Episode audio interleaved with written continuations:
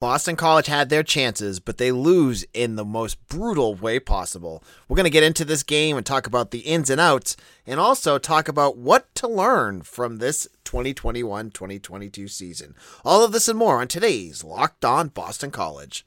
You are Locked On Boston College, your daily podcast on the Boston College Eagles, part of the Locked On Podcast Network. Your team every day.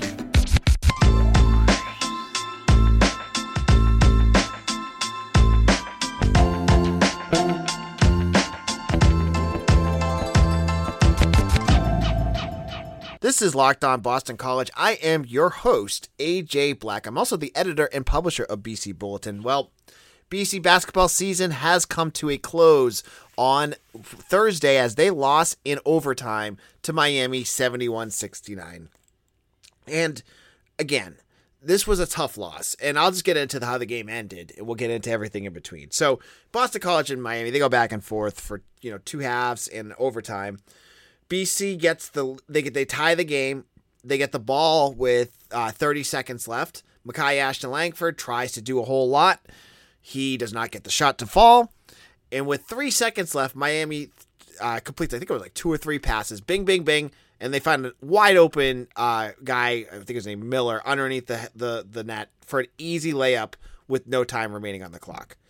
Like, it was just a complete coverage breakdown. If you go to bcbulletin.com, you can see the picture I put up of uh, for the game, and it's it, you can see Quinten Post being literally the closest guy, and he's probably about ten feet behind, and all four other you can see in the background all four other Eagles behind him, and so that was it. It was, uh, you know, you don't want to see BC lose away in like like this because they had a chance to win. They had multiple chances, and and, and shout out to Brevin Galloway who um, after BC at the end of uh, regulation uh, with like about 10, 20 seconds left, Miami had the ball, uh, you know, beforehand, and they were gonna tr- they were trying to win it, and BC had some killer defense on that last uh, that last de- uh, defensive uh, set for them. They were they pressured, they were all over the ball handle. They double teamed them. They they switched off and caused Miami just to take a terrible shot, and BC had the ball with like two seconds left, and Brevin Galloway hucked it up from half court, and it looked like it was going to go in. It was right on target.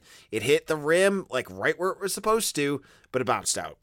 So, you know, game of inches for basketball, and that's what it was. But, you know, there, there, you know, in a game like this, BC battled again and again. That was what the theme was of this tournament. They battled. Miami took a lead. BC came back. BC would take a lead. Miami would come back, but BC would never give up. And that's exactly what you want to see. And we'll talk about that in our second second segment about what you want to see out of the team. But I thought, you know, a, another good game, and it just it just didn't end up the way you wanted it to end up. You know, they went to overtime just like they did against Wake Forest, and they just couldn't they couldn't close it out. I I have to say, I was talking to Mitch Wolf, who we have on Mondays on Mitch.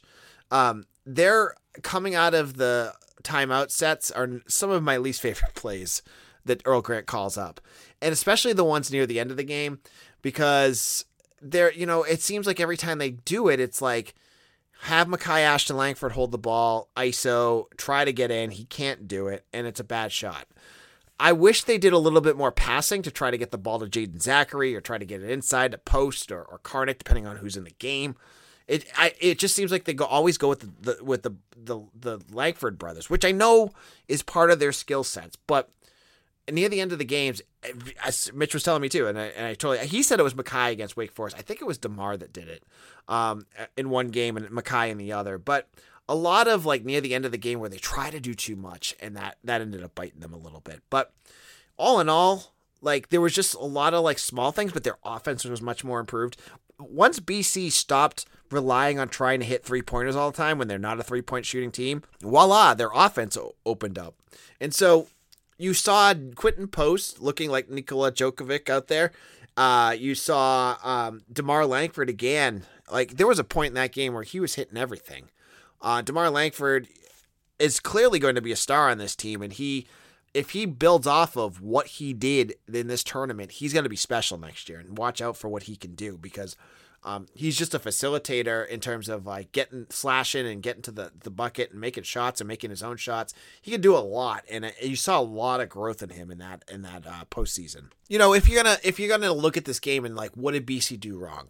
Well, they were they weren't good at free throw shooting. They were five of eleven. Um, that was not good. And I and I'm not making excuses. I have to wonder though. You know, it's their third game and in a couple days, but you know their legs are probably not under them as much as you'd like them to be, and so a lot of times when you're doing that and you have to stand there and take a shot, sometimes your shots aren't as as uh, reliable as they have been in the past. So I wondered if that had a piece of it, but you know, no excuses, right? Um, I thought they're they were much much improved for, throughout the season. Uh, the one thing, and I'll get into Earl Grant in a little bit, but they're they're not a team that just turns over the ball willy nilly. Like against like you when you saw what Jim Christian did last year, it felt like they were they were just a turnover machine. BC's much more um, solid in terms of like not turning over the ball. So I thought that was an improvement. And um, I loved watching. I just it, they were just a fun team to watch, and you know this was a game that I thought they were going to win. I, I went into this game thinking they were going to win because I thought Wake Forest was a better team that played them harder last time they played them. Um, and I thought Miami, um, you know, BC's had histories of beating Miami, and they were right in that. They were right in this game, and that's what stinks the most. Was this wasn't like a Duke game where you lose by twenty or thirty points. This was a game where they were tantalizingly close, and you know what though. When you lose like this and you feel it, and I could see BC fans feeling it everywhere, that's when you know BC basketball is back. When you feel it and you go, oh, that one sucked or that stunk, that's when you know BC basketball is back. When you can feel real emotion. It's not that numb feeling that you've had over the last 15 years or so, where it's just like, oh, they lost again. Ugh, whatever happened. This is BC basketball. It's worse. Whatever. You know, this was you felt the emotion. You could see it on Twitter it wasn't the the the the malaise it wasn't the apathy anymore. It was we were there we had bc had this and they still lost. That hurt. And that hurt is a spark. And that spark is what we're going to talk about in our second segment when i tell you about where boston college basketball is going and why you have every reason to still feel that pain but also get really excited about getting back to basketball in another seven months. But if you're like me, I'm telling you right now, I've given up on my New Year's resolutions, but not this year. I'm sticking my resol- to my resolution to eat right thanks to Built Bar. It almost feels like it's not really a resolution because I actually enjoy eating them. Have you tried the puffs yet? If you haven't, you're missing out on one of the Built Bar's best tasting treats. They are a marshmallow that's infused with protein. They're fluffy, they're marshmallowy, and they are so good. You could try some of their specialty puff flavors like churro, the coconut marshmallow, banana cream pie. They're also good. I'm getting hungry just thinking about them right now. They're covered in 100% chocolate. Yes, the puffs are too. Now they're low calorie, high protein, and you can replace a lot of your food with a Built Bar, and you're gonna feel good about yourself. Now go to built.com. You're gonna see their pro their profiles of some of these bars, you're gonna be your jaw's gonna drop to the floor. 130 calories, four grams of sugar, four net carbs, 17 grams protein. And the best part, they are delicious. I eat one every single day around 2:30 to give me some energy and some nutrition to help me get through some of these long ACC tournament games. So when you're checking out builtbar.com, uh, built.com, excuse me, check out the flavors including mint brownie, coconut, coconut almond, and for this month, white chocolate cookies and cream. You gotta check them out. They got new flavors all the time, and you're gonna want to see what they come up with because you don't want to miss it. So head on over to built.com and use promo code LOCK15 and you'll get 15% off your order. Again, use promo code LOCK15 for 15% off at built.com. This is Locked On Boston College. AJ Black. We're talking about Miami 71 69 win over Boston College. And we are just ending it by talking about how it, there's an emotional feel to this game where, for the first time in a while, fans were getting emotionally invested in Boston College basketball again. And as much as you wanted them to win, it and it stunk that they lost. You could feel that you were starting to get attached to these players again, and that's a positive thing. Like people were starting to root for these players. People were starting to really get into it. And it wasn't just the crazy people that are just like into basketball no matter what. You saw some of those fans that had gone away that had been kind of ice, you know, uh, shunned by basket, not shunned, but you know what I mean? Like they they just kind of mo- moseyed away from BC basketball. They were starting to come back, and this was a team that was only what 14 and 19 heading into this game, and that is because of a few things. First of all, Earl Grant has done an excellent job of creating a culture there at Boston College. In his first year at BC, there is a a a philosophy, there's a culture, and he set that day one. When he walked in and he made that proclamation that his team was going to be gritty, not pretty, he transformed that team throughout the year into that philosophy. Now, I saw fans mocking that a lot when he did it. I saw some of the older fans thinking it was stupid. I saw someone call it immature, which, you know what? Look at it now. That culture, that that catchphrase encompassed everything that happened this year from the the wildly successful ACC schedule when you were not expected to win anything and they ended up winning 6 games plus two ACC tournament games. You had the ACC tournament, you saw an immediate improvement on defense where BC in 2020 2021 was a complete disaster on defense. They were starting to play much much better. Their the points per game went down I think about 10 points per game. They were better on turnovers. So this and, and and it was always the hustle. It was always the hustle with this team. They never gave up. They always from start to finish would put their best effort in. You never saw them loafing around or making lazy passes or, or anything like that. That's because Grant and his seniors and, and his upperclassmen set that standard, set that culture. And that is where Boston College is going to catapult into next year.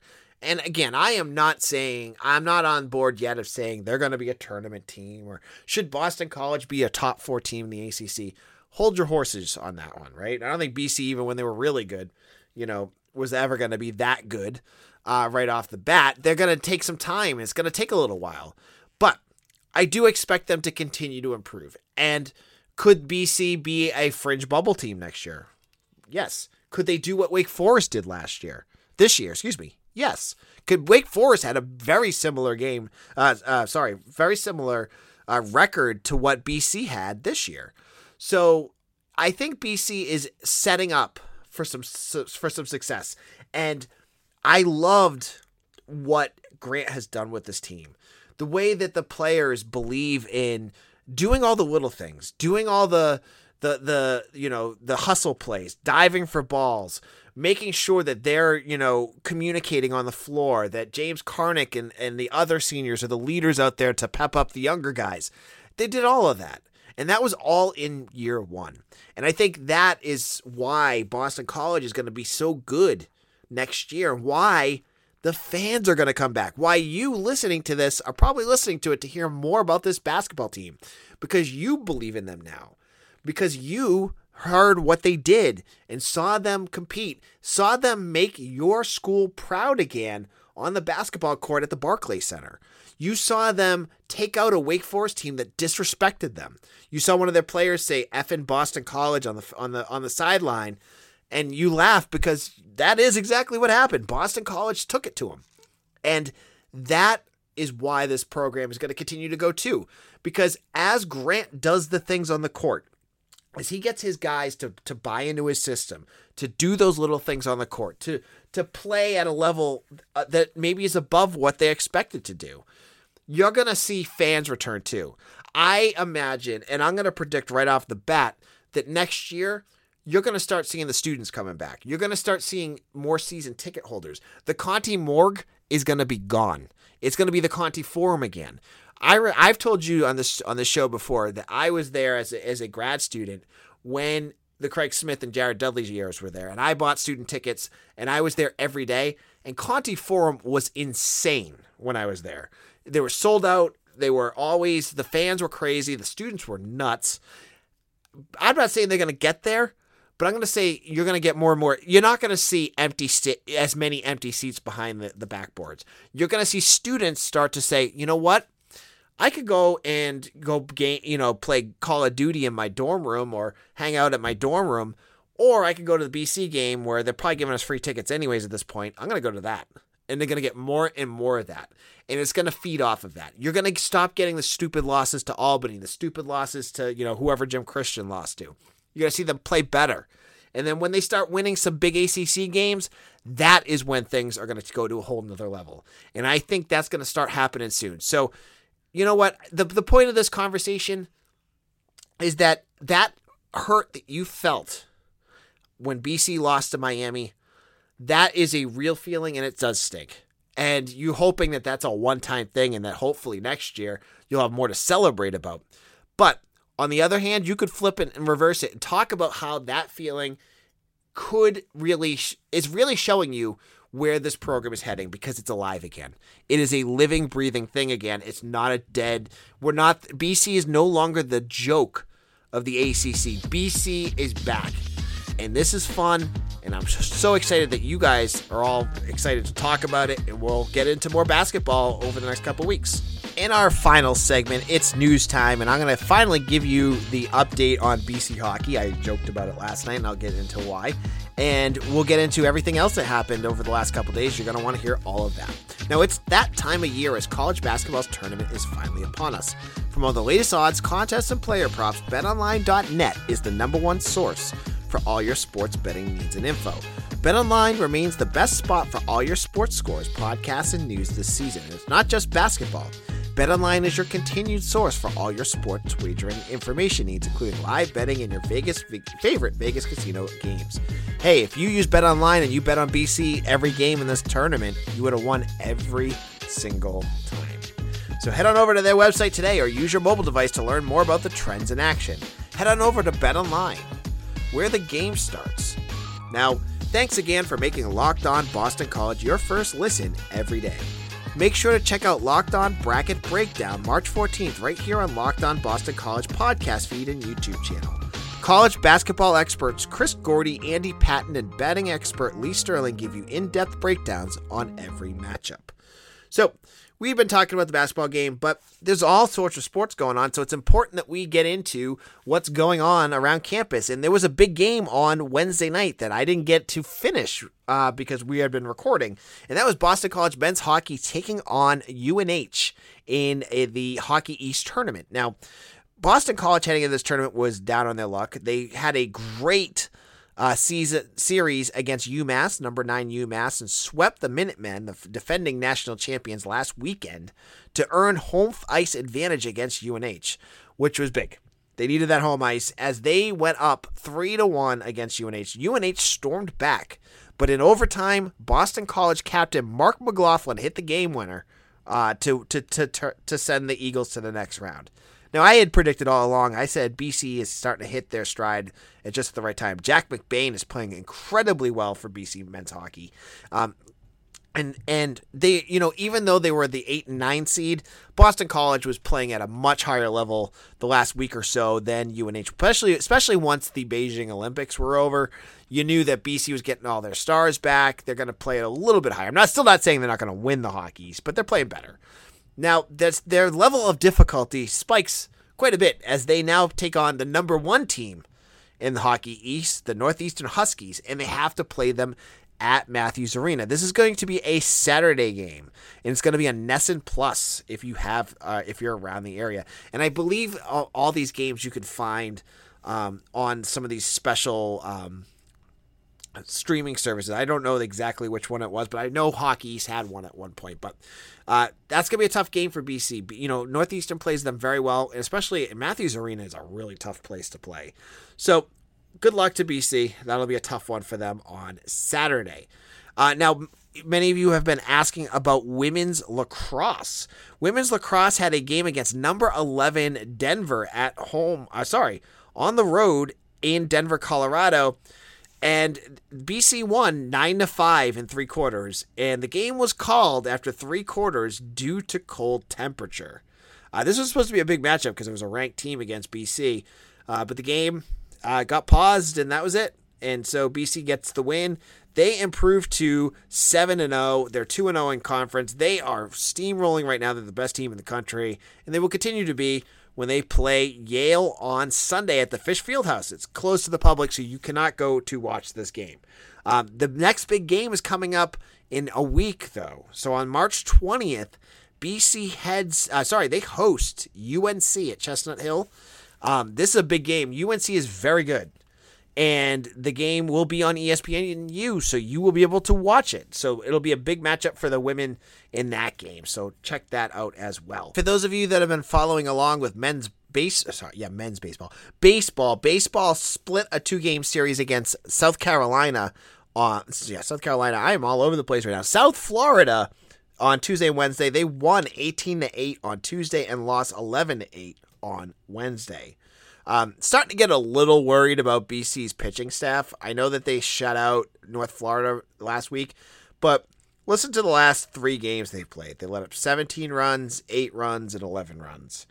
Uh, when you're playing Miami next, hey, BC and Miami again, um, you're going to really want to see that your pitching staff is pitching a little better than that because Miami is 9 and 3. Uh, they are battle tested. They've already played Florida a handful of times. They, you know, played FAU, FAU.